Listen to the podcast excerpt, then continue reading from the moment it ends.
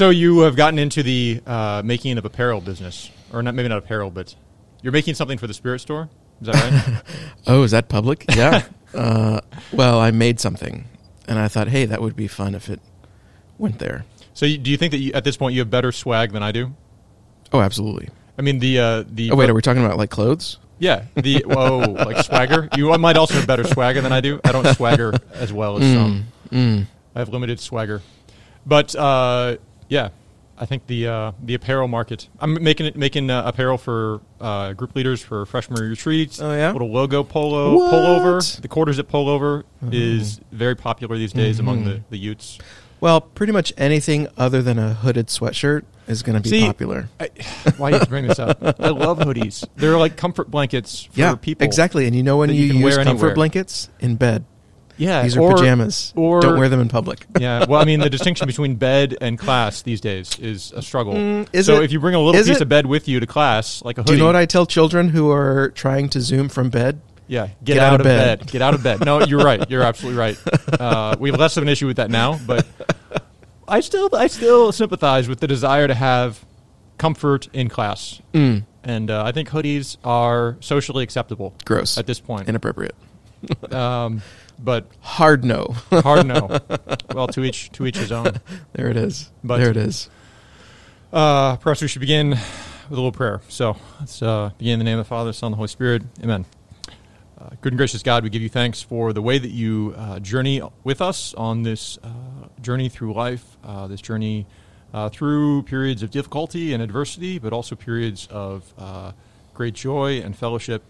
We ask that you enlighten our hearts, that we might uh, recognize you active in our midst, uh, that we might hear your call uh, to follow you, that we might uh, discern uh, the way of life that you uh, open up before us, uh, and that we might uh, do all that we can uh, for your greater praise and service through Christ our Lord. Amen. Awesome. So uh, last week we talked about the first week, First week. which was the second part, Sin. Sin. First week in the second part. That's right. Now we're in the second week of the third part. We're in the second week. Does the, it's, su- does the the part. even go to third? It does go to third parts. Yeah, uh, exactly. That's the end, though. we have we have still two more parts.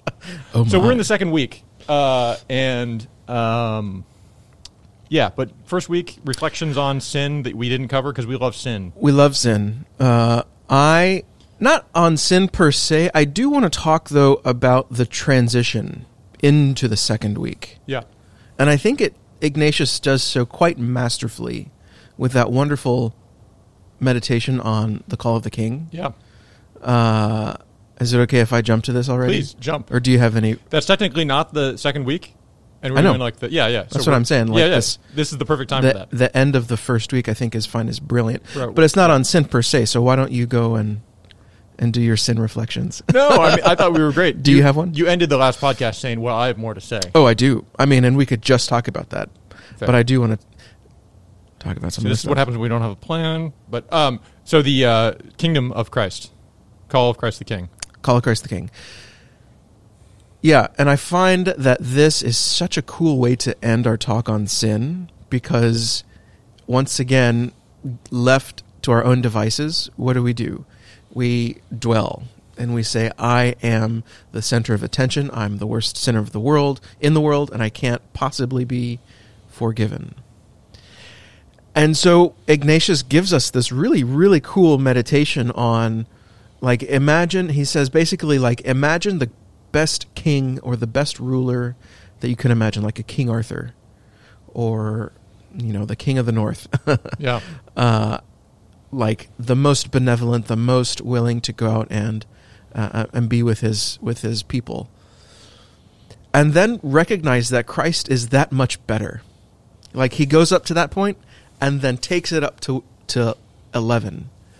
Uh, for you who have just recognized yourself as sinner, like that's mind blowing, mind blowing. And I love that we don't stop, we don't end. Not only do we not end with the first week, there are three others, but even in the first week, we end with uh, like an incomprehensible love for me as a sinner. Uh, and one of the reasons that I love that meditation so much, I gave I, I gave this retreat talk a couple of years ago, well, last year, um, for Focus Missionaries. I don't know Yeah. if you've ever heard of them. Yeah, I, I, I dabble. Uh, we did this Father's House retreat, which is really cool. And and the talk that I gave was the Father's House uh, talk or whatever. Uh, and in typical Jesuit fashion, I kind of flipped it around a little bit and kind of did my own thing. We do that. Uh, but I think it worked, and I'm really kind of proud of it. So here's what I did. Okay, so the fathers, you know, we we look through the Old Testament, and the father figure is so crucial, the patriarch of the house. This is the person that people go to to to find their blessing, or to to receive a blessing. right. Uh, and kind of like what I was just saying with the temporal king, like that's awesome. But imagine the God that gives, th- like the best blessing, the bestest. Uh, and so the way that I kind of went about this retreat or this talk was looking at how we've got so many temporal kings around. One of my favorite things to do is ask Jesuits. So I'm going to ask you here in a second. Uh-oh. Uh, who? Well, I'll ask you right now. Who is your temporal king? Like Hmm. when you imagine who that is. Well, I mean, so there is comes a, to mind? This is a this is a pedantic way of answering the question. I mean, that, so Oh, no. there is a temporal authority that the, the Pope continues to have. Mhm. So I might go that. Oh, that you're route. picking the Pope. I might Come pick the on. Pope. I don't know. Oh, that he he, he chooses not to exercise it now, but but he still possesses Boring. it. Some, um, temporal authority, uh, county judge. mm. Wow, you're going extreme literal. with I'm just this. trying to break your. your I'm Oh, trying to gosh. cause problems for your whatever you're about to say. Oh lordy! Well, mine for a long time. He's dead now, so he's no longer temporal. Uh, was Anthony Bourdain. Like this is the guy. If I could choose, and if I could live anybody's life, it would be his. Traveling around, experiencing culture, and eating good food and making good food. Nice. and like he's kind of the person that I always strive to be like uh not just a person that I recognize authority. I don't know that that's necessarily oh, okay. what I got you. I this meditation is about. sorry, I was going. I was going authority more than Yeah. yeah, you person. were. Uh, which No- is fine. Which is fine. No, which no. is fine. So to answer your question for real, uh, uh, Wells Crowther, uh, a uh, he wanted to be a firefighter. He died in 9/11, Mm. rescuing people from the World Trade Center. Boom. Um, and whenever I think of the call of an earthly king, I think of him. Right. Yeah. So I think like firefighters, people who like sacrifice their their lives for, For the sure. sake of other people. For sure. Like that's kind of my model of, a, Mhm. of an earthly king. I want to be like in that building with him, Yeah. fighting the fire. Right. And I also kind of looked at the way that in which we we take on a lot of literary figures as well. I mean, I mentioned Arthur already as kind of the the ultimate king in in the in our in our uh, fantasy world, if you will, or an Aragorn, or you know these great these great mythological kings of old, uh, even like a Beowulf. Um, but now, when you look at modern culture, like we don't really do that anymore. We don't really read. uh, but we do have all of these celebrities, Right. and so you know the I don't I don't dare mention a a popular celebrity these days. I'm kind of out of touch with that. But these are the people that we really want affirmation from, even though we'll never get it. Like we'll never actually meet one of these people, and even if we do, They wouldn't remember. it's gonna us. be like, hey, can I take a photo? Like, okay, Right. that's cool. Uh, but like, these are the people that we so desperately to be liked by.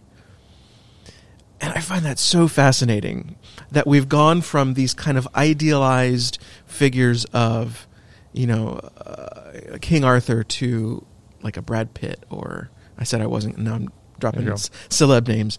Uh, so how does that happen? How do we go from one to and it happens not just in, in you know in the celebrity world. We, we even do this with political figures, like you know these Donald Trump, Joe Biden are becoming like these, in a sense, mythological figures. These Right. these extreme versions of their idealized selves, Right. in whatever way you want to take that. Uh, all the while, okay, all of this kind of rambling at this point, but all of this is to say that I think we've forgotten what that truly means to to celebrate Christ the King. I mean, this feast is coming up in a couple of weeks. Right. Like, what does that mean to say Christ the King when we've got so many of these other people that we're so desperately seeking affirmation and blessing from to bring it back to that Father's house? Like, we want everybody's blessing except the King of the universe. Right. Yeah, I mean, I think part of that is the result of just the culture we live in, where it's democratic, uh, right? So democracy is, is a good thing, right? It, it allows everyone to have a voice and allows uh, for change in government that is ultimately very good for society. Uh, to be able to change over government and, and to have new new ideas uh, kind of rise to the surface and um, to have everyone to have a voice, right? So democracy has, has many benefits, but it also has this kind of dark side, which is I think what you're kind of alluding to, that we don't have someone who is uh, rightfully king, someone who is rightfully in place of authority, who has authority from God uh, in order to um, kind of inhabit that position, and as a result, uh, is constantly uh, at the at, you know um, rules only with the consent of the governed, only rules because he's popular, because uh, people just choose to let her or him um, be in a position of, of, authority. And it's same, I think, in our in our kind of popular culture that we we choose to elevate certain figures that we think are beautiful or good at acting or um, eloquent speakers or whatever else, people that have qualities that we admire. We elevate them and uh, and put these in put them in these positions, but it's very uh, kind of superficial in some ways, and, and, they could be kind of cast down from that position at a moment's notice uh, in order in favor of someone else. And so there's not a, a sense of um, an eternal king. I think kingship by itself is uh, kind of foreign to us, but then also the notion of someone being kind of in a in a position uh, lastingly also is, is really foreign to us. So I think someone I think it's much more of like a like a vocation, right? So I, I think of a firefighter, uh, someone who does that not because of the consent of people um, like saying, "Hey, you should be a firefighter," and I, I give you my vote to be a, a, firefighter, but someone who sees that as his vocation, as um, a position that is kind of set apart from others, that other people don't run into burning buildings and other people don't run into, you know, like a police officer, other people don't run towards gunfire, right? But these people are, are in a position where they have a special role to play. Uh, and they have it because they see it as their, as their kind of vocation in life or their, their calling. Um, and so I think that gives these kind of jobs, you could say, uh, more of the quality of like kingship in that um, it's a position that is not merely at the whims of a popular opinion. Um, and I think that's part of the reason why I kind of admire those those positions. Uh, is that they're ultimately service, right? So a doctor or a nurse or something like that is oriented towards service, which I think has um, a stronger connection to um, leadership and to kingship than uh, political power and you know the the right to coerce mm-hmm. people to your own mm-hmm. will, um, which is yeah, yeah, more, more what we're familiar with when we think of politics. I think. Yeah, for sure. So how do we how do we how do we what am I trying to say? How do we create not a culture, but like I mean, it's ultimately boils down to an, a, a conversion experience, an encounter with the living Christ. Like, how do we build a desire to seek that blessing of the eternal King over these temporal kings that we've got? Yeah, I mean, I think that we do have we do have heroes, right? We do have people who, um, especially people who who kind of sacrifice. And I don't want to say heroes are bad. Like we, right. I love heroes. Like, right. and I love seeing these wonderful. Uh, you know, that's the saints, the lives of the saints. These are men and women who went above and beyond. Right. Like that's beautiful. Yeah. And I think maybe that, that practice of praying to the saints, right? We seek their blessing, we seek their intercession. That is that is kind of exactly what you're talking about. Um, and so I think there are some ways in which we, we seek it out. Uh, I think we also ask other people to pray for us, right? Uh, but yeah, I think maybe, yeah, it's just not a, as popular of a notion um, to ask someone else for help. I think asking for help in general is something that's difficult for us these days. That we tend to be kind of autonomous and independent, mm-hmm. and um, so I think the, the, the idea of asking someone for help, um, especially someone who's already serving others and already, already is kind of burdened by that service, and most likely, most likely, um, it could be it could be. I could see how it would be difficult to ask mm-hmm. for for help. But you're you're, you're speaking more of a blessing. Um, and so, what is the what is the significance of blessing well, as you understand it? So I, I keep coming back to this idea because, well, because of the of the the week on sin that we just finished praying with. Like, what does that mean for me to recognize someone as not just a really good guy, not just, you know, a king, but uh, the king of kings, recognizing who I am as a terrible person. mm-hmm. Like, what does that mean? Like, what does that mean for this person to be in that position over over me? Like, what what does that call from me? Right. Just to be the same. Yeah. Or does it call me to do something greater? Does that blessing invite me to something more than just, hey, guess what, guys? On a I'm a sinner. I'm a Yeah. terrible person. I mean, I think part of it is that we see a relationship between the kind of the quality of the kingship and the and the uh, the weight of the call that it exerts upon us, right? So, um, someone who is a really admirable, like let's say a soldier, right? Um, uh, I could I could follow him and say I'm going to give up, you know. Uh, Two weekends a month, two weekends a year, and whatever the, the National Guard is. Uh, I, I'm going to give up like that amount of time. That's about the right amount of time to follow someone who's a Yeah. good a good and, and holy soldier who's doing uh, you know fighting for his country for the right reason, right? That maybe maybe it's worth my whole life, maybe it's worth uh, two weekends a year, right? But I, there's like a kind of a finite amount that that um, that that king, if, if we can call it that, uh, is is sort of ha, claims uh, from me. Whereas I think because uh, Jesus Christ is God, uh, his kingship has an infinite claim on me. That he, he's worth my entire life, Yeah. my every moment of every day, um, uh, everything I, I desire, right? I can offer everything to him because he is so far surpassing any other king that I that I've experienced, but even that I can imagine. Um, that he is the most worthy king, uh, and uh, he's worthy of all my service. Well, and we actually receive from something from him. Like that's the other mind-boggling part. Like we're so desperately seeking the blessing of all of these other, you know, kings and queens or whatever, right, but we're not never going to get anything from them. But we will get something, that blessing, and that per- personal interaction right. uh, with the King of Kings. Right. So yeah, the claim is infinite, but also the the blessing or the the reward, right? That if we if we labor with Him uh, in this you know period of difficulty in the battle, uh, following Him into these difficult places, uh, then we also will sh- have a share in the glory of uh, of His reward Yeah. when we you know overcome evil and the battle is won, and um, we will continue to be with Him in glory. Yeah, yeah, that's incredible. And I think so. I I kind of started this off by s- speaking of this as sort of a transition into the second week, and I find that to be such an interesting way to begin praying with the earthly ministry of Jesus, like with his kingship over all of the universe. Right. So we go from there, and actually, it's not exact. I mean, we don't go right into the earthly ministry. We we begin with the incarnation. Right, which is a fascinating. I love Way. I mean, so this is fascinating because now we have this all-powerful, ever-living God of the universe uh Uh-huh. in a manger, Yeah. right, in a cave or a bar, or a you know a shed, uh, and uh, completely defenseless. Right. Yeah. He he is so powerful that he can set his power aside uh, and become an infant. Well, take it a step take a step back a little bit. Remember the that wonderful meditation where you've got the the divine, the Holy Trinity looking down upon the circuit of the earth, seeing how everybody is screwing up and Right. getting it wrong and going to hell and all this, you know, terrible stuff. Right. And then choosing to become one. Right. Like, man, Choosing to become that hits being. me. Yeah, that hits me right in the heart every time I pray with that. Right. Like the infinite, the King of Kings chooses to become like us, Right. seeing what we are doing, Right.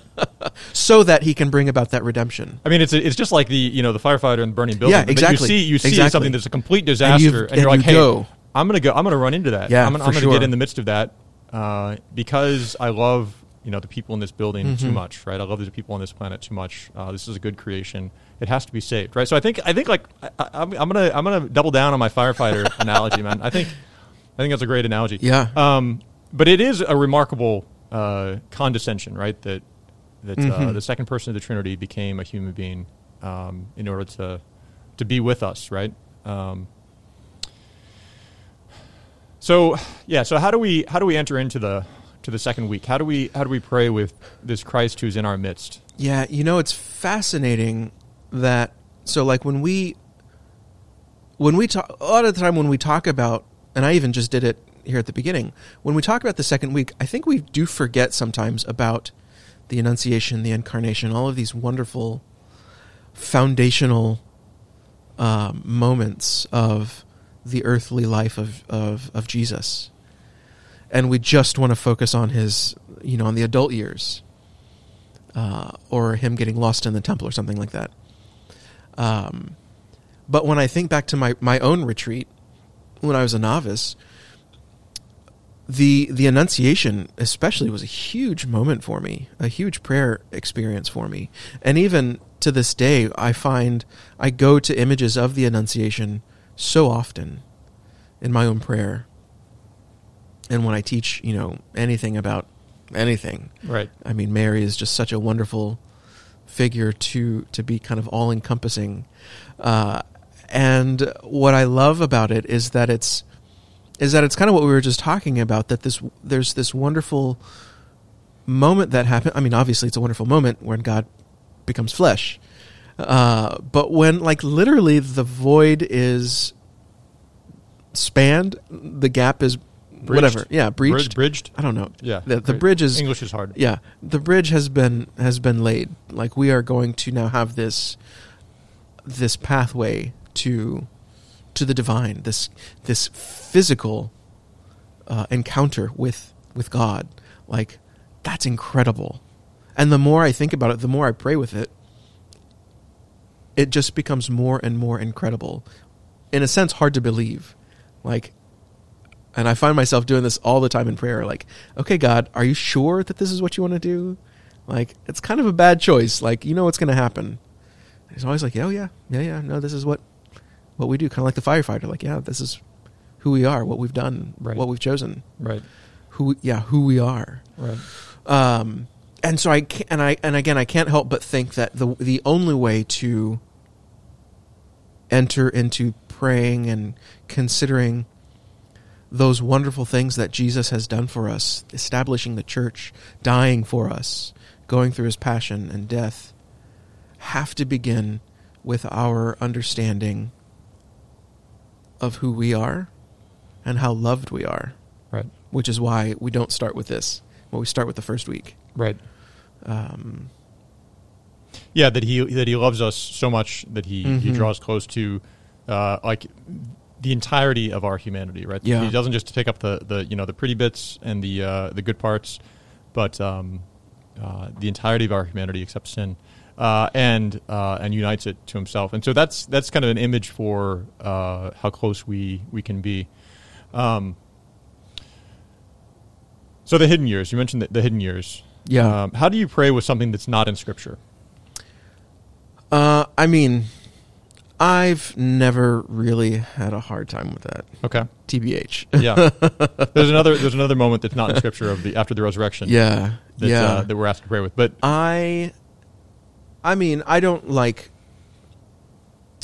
So when I was teaching freshman scripture back in Dallas, we'd often and I stole this from from the superior um, your former your novice master. mm, um, he would have them write these dialogues when we were studying with anybody. I mean, like, so what was what could the conversation have been like for Abraham and Isaac as they were walking up the mountain, something like that? gosh, yeah, that's intense. Yeah, yeah, and like the idea there is not just to you know go full on fiction and just write write this. Right. Like, like oh, you know, I- I've Isaac actually steps off his motorcycle Yeah. and says, "Hey," or not want- even wanna- that, you but know. like, oh yeah, you know what, Isaac, you've just convinced me that we're not going to actually, right.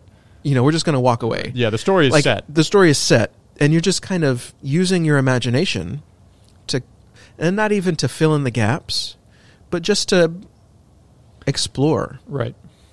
like how could you Yeah. and this is imaginative prayer like how do you place yourself into the story we don't change the course of events um, but we engage we engage with scripture all and we the time savor them, right? So the, Yeah. the what, we, what we're going for is um, uh, like a Yeah. felt understanding or or a, uh, like a, a deeply personal Mhm. knowledge of uh, not just the events of the story that uh, you know the the ram in the thicket was sacrificed in place of Isaac, but uh, of what uh, what Isaac may have been feeling uh, Yeah. as he was led up, or what Abraham um, was was experiencing as he trusted in God Mhm. more than any other human being had had, or maybe since. Uh, and uh, and so how how that experience relates to us, and how we're invited to to enter into it in in like the present moment of our own life, to have faith and to, um, uh, yeah, to uh, experience the kind of the vicarious sacrifice of, of Christ in our place, right? I mean, that, like that's the invitation, Mhm. and so entering into those two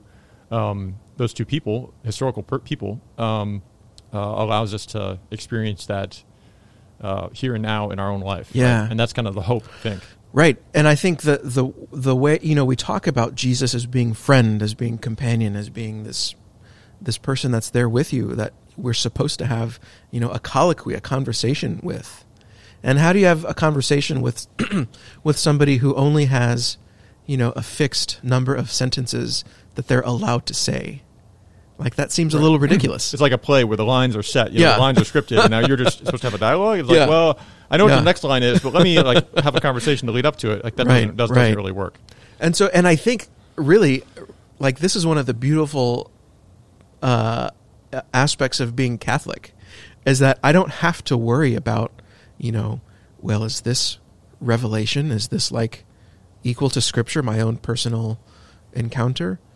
No, It's not. I don't do that. right, right, you know i and i could see where you know some of the more fundamentalist branches of christianity um, who who do believe in like a personal revelation or something like that could get a little worried with you saying you know oh you know i had this prayer experience where 12 year old jesus uh, and i were you know hanging out and he told me something right, it's like well what do you mean by that right. you know it's like settle down Right. this is not scripture yeah. The This question not, is: Is it consistent with the rest of Scripture? Is it, con- Yeah. is it consistent with you know the church's understanding of Right. of, uh, of the the persons involved? Right. Uh, and if it is, then it's it's within the you know the big tent of what is uh, you know Yeah. a, a, a potentially kind of private revelation or Yeah. understanding of the meaning of yeah. Scripture. And that's one of the beautiful ways that you can kind of tell if this is more than just you inventing something. Right. Like that's the whole way that scripture was you know, through centuries of use, certain books seemed to the people to convey a certain sense of who God is that was consistent with what had already been revealed. And so, you know, God does not come well, we just read this the other day to bring division. Right. well, kind of, but uh, Certain like type of division, This is uh, uh, uh, Saint uh, Cardinal Newman. He, you know, he talks about the. Is he Saint? Yeah, right. right. Oh my gosh, I should know that. Right. Well, don't ask those questions if you don't Uh, know. yeah, neither of us know the answer. Uh, yes, I, John Henry Cardinal Newman. Yes. Cardinal Henry. Anyway, Yes. anyway, he talks about the the ways that in which we can understand Revelation, and one of the ways, and I can't, I'm not going to be able to recall all of them off the top of my head, but the one of the most important ones, and actually comes up in in the exercises, is that it doesn't break from tradition. right. Like if this is going to be something that is consistent with with what has gone before, then it's got to, in a sense, fit. We can we can start moving in our own direction, sure, but once we say, "Oh well, you know, the old law that's pr- that's gone, and we don't need that anymore," Right, yeah. That's not what That's the break, church. that's a yeah, rupture, Yeah, right. that's not what the church teaches. Right. It doesn't bind us in the same way. Anyway, we're getting kind of off topic here. Yeah. But and why was I talking about this? The hidden years. Oh yeah, that's I think one of the, again one of the beautiful things about being Catholic is that we can, and about the exercises in general is that we can engage our our imaginations Yeah. in such a way and come to a better personal. That's Right. where that, in the best way, that's when we start to use that personal relationship language. Right. You know, this it's not dogmatically binding on you because you don't have that experience that I have of prayer.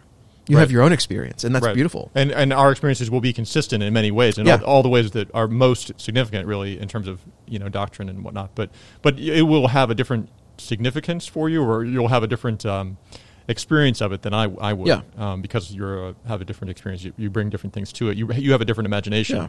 and I think that that uh, that point about imagination that that's something that can be a real obstacle. I think to Ignatian prayer for many people. They feel like. Um, well, I don't have a real great. Ima- I mean, you're an artist, so you have a fantastic imagination, right? But some of us who are more like spreadsheet minds, right? Mm. Like, so, so where's where's the formula for what I have to? You know, like we just don't.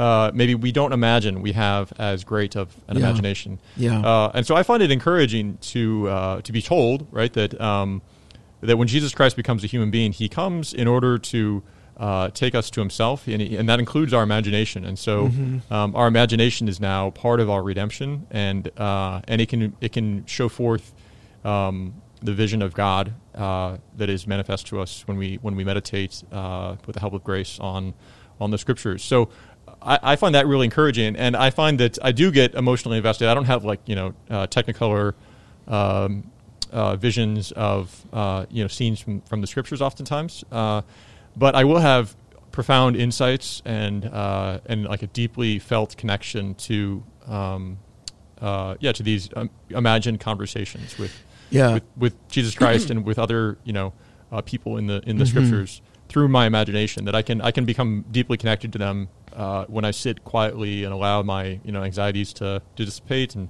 and to focus on the words of Scripture uh, and to meditate upon uh, upon those words and upon where I find myself in them, uh, how I relate to the to the other to the characters, have my own experiences, have resonances of, of what the, the characters Yeah. are experiencing, of you know being uh, um, condemned for adultery or for being uh, you know called from the customs post or whatever it might be. Um, that those are things that I myself have experienced Mhm. at various times, and therefore I can relate to them. Um, Yeah, you know, and I think a lot of people are afraid to use, oh, like a modern example. So, like for example, when I was a novice, uh, anytime that I talked to Jesus or the apostles or whatever, everybody had a British accent, and I'm convinced. Well, there's a couple of reasons why I think that happened. Downton. Uh, no, this was 2008. Oh, okay. Sorry. Yeah, right. Uh, I watched an incredible amount of British TV when I was a kid, yeah. like Monty Python, Python, Mr. Bean, all of these, you know, brilliant, brilliant. Fawlty Towers is one of my favorite shows Oh of yeah, all yeah, time. that's great. Uh, couple that with the fact that we watched um, that super long. I can never remember the Oh, the director. Jesus- the Jesus Jesus film? of Nazareth, yeah, Yeah. movie during disposition days, Right. which I'm sure you did Yeah. from the exact same cassette tapes. Absolutely, yeah. Grainy cassette tapes. watched. Uh, and so th- I'm sure that had an influence to play on how I how I conjured up um, these figures in my imagination. You know, when I was sitting in in the house of, of Mary and Joseph, or wherever that was, and you know, both at the Annunciation and then again at the Resurrection, like we were sitting on a couch Okay. you know like and people and I, and I find so often people are so afraid to like admit that because then it's sort of an admonition admission there we go admission that we are making it up like it's just my Right. own They didn't have couches, and therefore Right, this is this right, is not exactly. real So that's prayer. wrong. God's Yeah. not at work here Yeah, yeah, because yeah. We, they didn't have couches. right you're not actually getting a glimpse into praying. first century palestine Right. And that just is mind like i don't understand that like how could you think that Right. because for me i mean my okay for me my imagination doesn't work that way but also like that's god working through me Yes. that's god using my own imagination Right. i mean that's the very that's our understanding of the scriptures the voice of god going through the voice of men like Right. that's how it works and Right. so for me to try to say oh well this is just fabrication because you know mary didn't have a couch like those two things don't connect and anytime anybody brings that up like i have to i have to work extra hard to like take it seriously when people bring up these objections because it's just ridiculous to me right. uh, and to the extent like i remember dur- when i was on uh, during the retreat like i got kind of freaked out that these meditations were so vivid Hmm.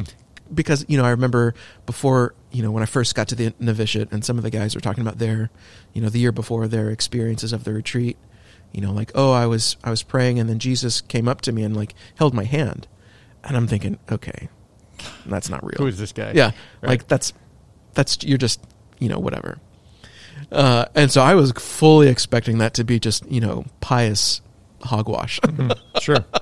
but then it was like it was happening and i'm like oh my god this is weird and so it freaked me out and so i tried to say okay well this is clearly my own imagination right because i've got a pretty good one and so like i spent days actively trying to create these elaborate like fantasy scenes and and whatnot and it just did not work Hmm. it was the most miserable experience of my life nothing nothing happened Right.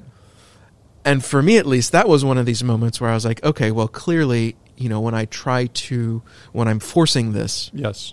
There's no s- movement of the spirit there Right. but when i just kind of relax and let god use my imagination to put couches and british accents on every people on everybody it's Right. like okay well now we've got now we've got something Right. does that make sense Yeah, no, put- kind of rambling there for a little while God. I think that's great. That uh, that yeah, that your experience really uh, shows you the truthfulness of what Yeah. God is is using your imagination to do, and that uh, and that, that I think that's ultimately very deeply Ignatian. That Ignatius was taught like a like a small child, right? That he was kind of led along uh, by the hand, and that his uh, he wasn't persuaded persuaded by you know scripture commentary or by um, arguments of of uh, you know a particular uh, church figure. about um, this is this is what this scripture passage means for you, um, young Ignatius. You know, instead he allowed his experience to kind of teach him that when I attempt to manufacture insights or when I attempt to manufacture uh, grace, I'm left dry and desolate. Yeah. and uh, and convinced that well, this attempt has not been um, authentically kind of the action of God Mhm. in, in moving my soul to its a greater ho- faith, hope, and love.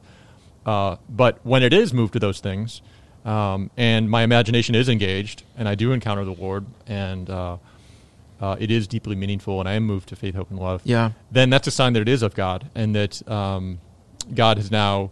I mean, I think we. One of my favorite. This is uh, a little bit of a. Ner- I'm going to nerd out for a second here. Uh, theology nerd.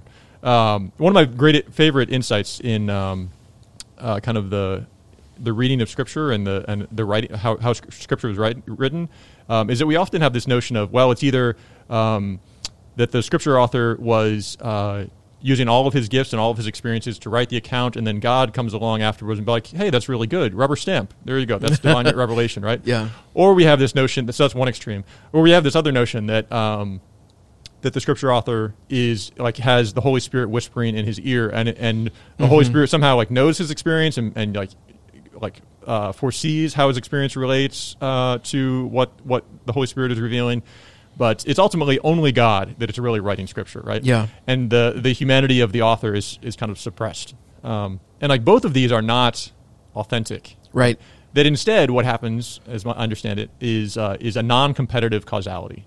That it is both fully the author using hi the fullness of his gifts of, of everything that he has experienced, of his own you know literary technique and everything else, and it is fully the revelation of the Holy Spirit, and that these two, uh, by a miraculous working of God's grace and the inspiration of the Holy Spirit, are not actually in competition with one another. That that like grace doesn't have to like suppress and destroy Right, human right. freedom. God and human freedom flesh. yeah, exactly. And human freedom doesn't have to always find itself in opposition to Right. grace, right? That somehow these two can actually accomplish um, uh, the ultimately, you know, the the um, the revelation of of God's plan for human salvation. Yeah. Um, without competing with one another, and that they're actually cooperating. And I think Yeah. the same is true for my. I think on a smaller level, obviously, um, in my you know praying with Scripture that. Um, it's fully me. It's fully my imagination. It's fully everything I've experienced that I'm bringing to prayer, and it's fully the work of the Holy Spirit in uh, in kind of directing it towards uh, the end that God has in mind for me, which is Yeah. His praise, reverence, and service, Boom. faith, hope, and love. Right? Yeah. You know, that's one of the reasons why I really liked the uh, the movie Noah Yeah. with Rush, Russell Crowe. Uh, you know, it, it's kind of got these hidden year frustrations that the account of Noah is like a chapter Yeah. in the Bible. Right. And they create this two hour movie, you know, based off of it. It's not all scriptural. But what I love about the movie is that it shows, I think, a really good example of what you're talking about.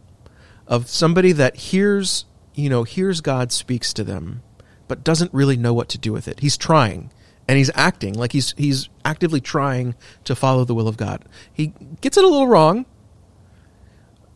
but he still trusts that God will work through his own wrongness. And God does. You know, and that's the beauty that's the beauty of how all of that works. How all of that works together.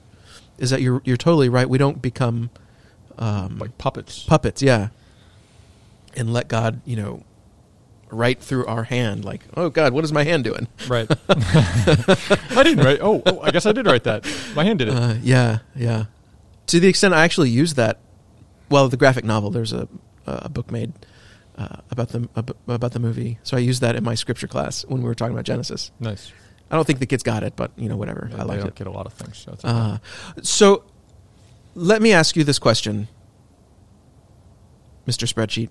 Spreadsheets. Uh, so you're a novice going through the spiritual exercises. I've been a second novice in week. months. I'm just kidding. What? going through the second week. yeah. and the novice master tells you, I want you to pray with, I don't know, the feeding of the 5,000, something like that. How do you know which gospel to go to? Hmm. Like, he, okay, he'd probably tell you. Yeah. okay, but taking a step back from what actually happened, like we've got these four accounts. Right. If there's, if there's, if Jesus only said one thing, how does that work? Yeah. So I think you just kind of end up picking one. I mean, practically speaking, it's not that Right. It was not like I never agonized over. Oh, I don't know. Maybe I'm picking the wrong one.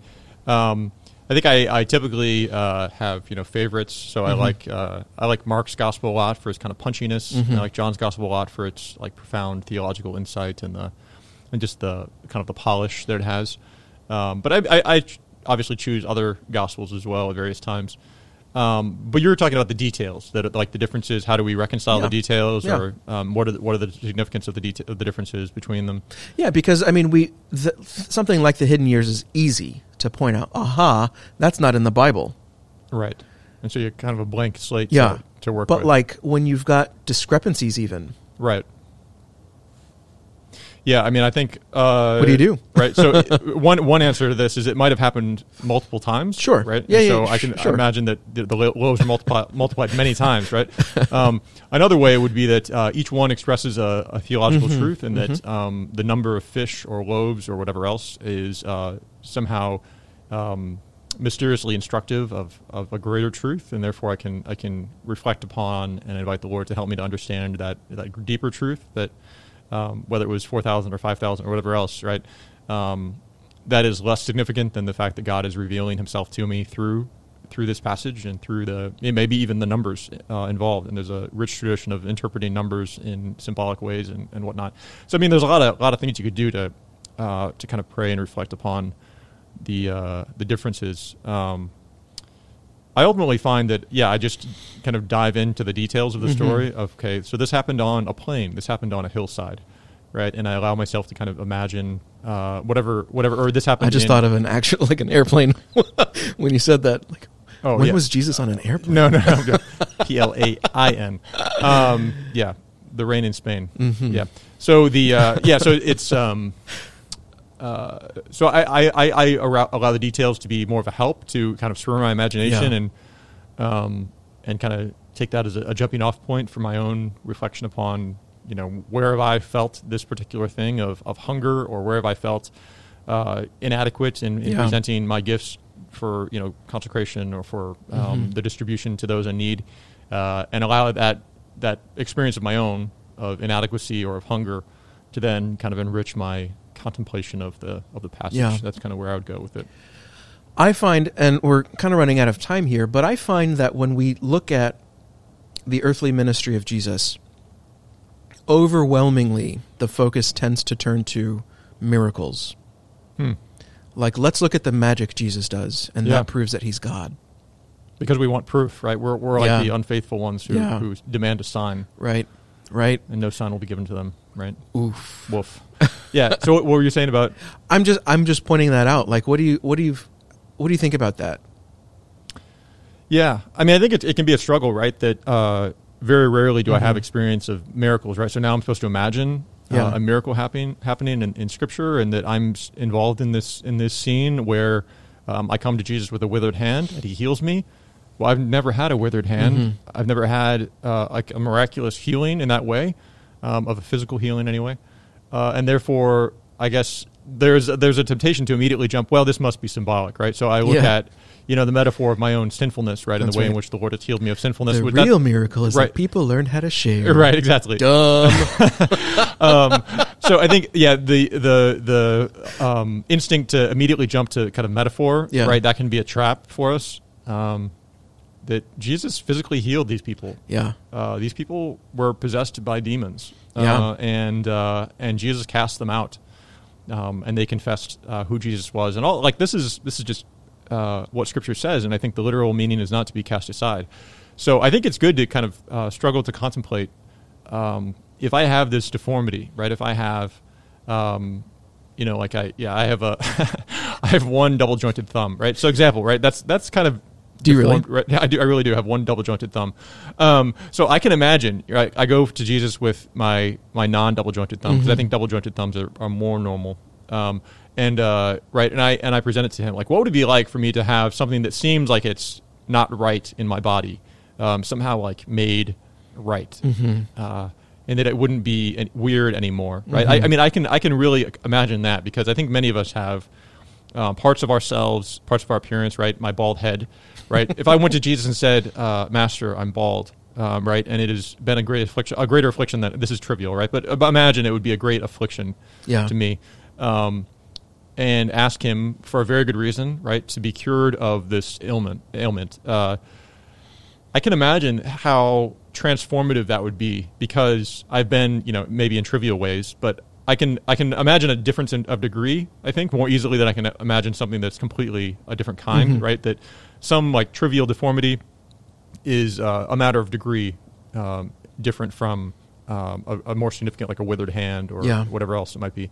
And so I can really, I really can imagine what it would be like to have that deformity and go and and like the way it's been debilitating, right? And that also my secondhand experience of of hearing people talk about you know disabilities or struggles or um, addictions or whatever else it might be, to go to go to, go to Jesus and present this to him and ask him to to heal it, to make it whole, to make it uh, right, to be free Yeah. of the of the of kind of the social, you know, the eyes that see this and see, oh my, you have a you have a withered hand, right? You have a deformity. You're not normal, Mm-hmm. right? I can imagine the relief that would come from that, um, Yeah. and so that's what I allow my, my imagination to kind of engage with uh, in the passage. Um, yeah, Yeah, that's a great uh, retreat meditation.